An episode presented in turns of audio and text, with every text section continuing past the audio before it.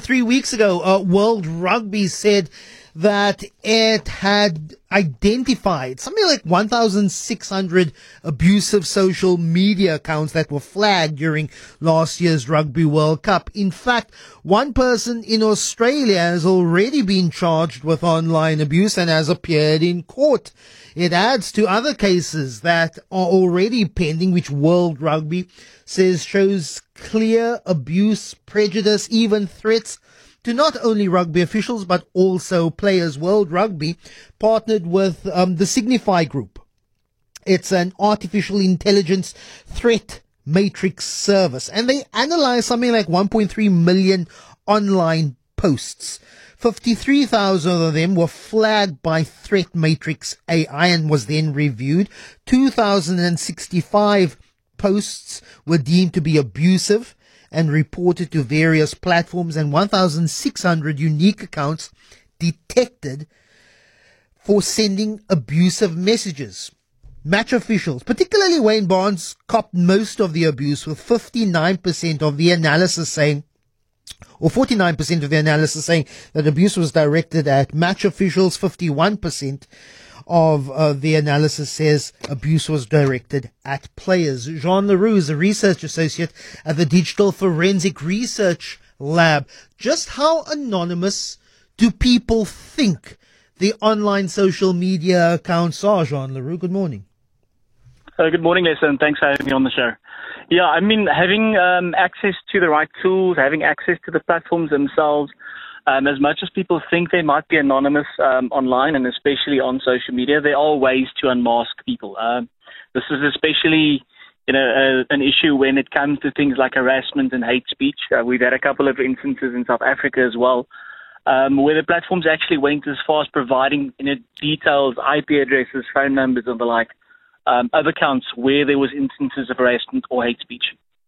Um, uh, World Rugby says that uh, they are investigating and have handed over cases where there were direct threats um, made to either match officials or or to players. Under whose jurisdiction does a international body like like World Rugby lay its complaint? If, for example, there is a South African social media account who makes a direct threat on the safety of a match official of a player, does that does that complaint get directed to the South African Police Service, say, for example?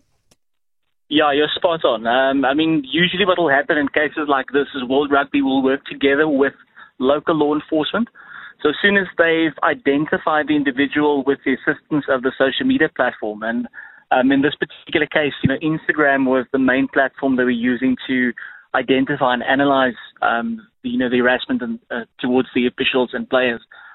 Um, they'll then work together with law enforcement in their country to, you know, go through the steps. Um, you know, there's a specific definition of, you know, uh, hate speech and harassment that would constitute a crime, and that'll have to be dealt by the local prosecuting authority for that individual's country.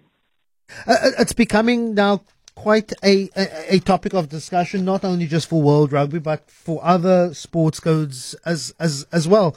Uh, just talk to us about the the the anonym, anonymity that people feel when on online.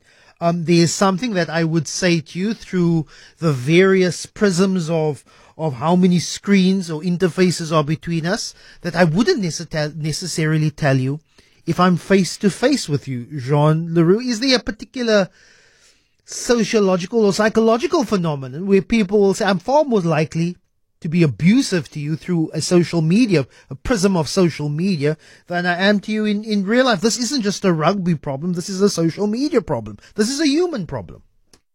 Yeah, you're right. I mean, uh, you know, a lot of cases people will say things and do things on social media that they wouldn't do otherwise, um, especially face to face when you're seeing the person. Um, I think there's a level of dehumanization when you're talking to a screen and you're talking to an avatar of a person. You're talking to a social media account, as it were. Um, and being face to face with a person, you tend to moderate your language. You know, you can see the reaction. There's a bit more of a, a human factor involved with that.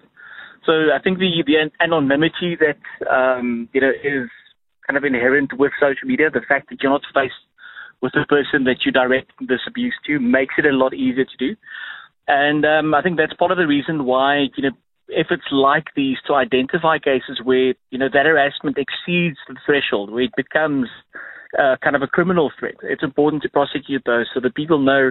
You know, you, you can do things online, but you know you still need to be accountable and responsible for what you say, even though you might think you're anonymous. Uh, Jean le Roux, Research Associate at the Digital Forensics Research Lab. The report by World Rugby is quite fascinating to read. Uh, you would ask which country, uh, which country's fans or accounts registered in which country sent the most abuse.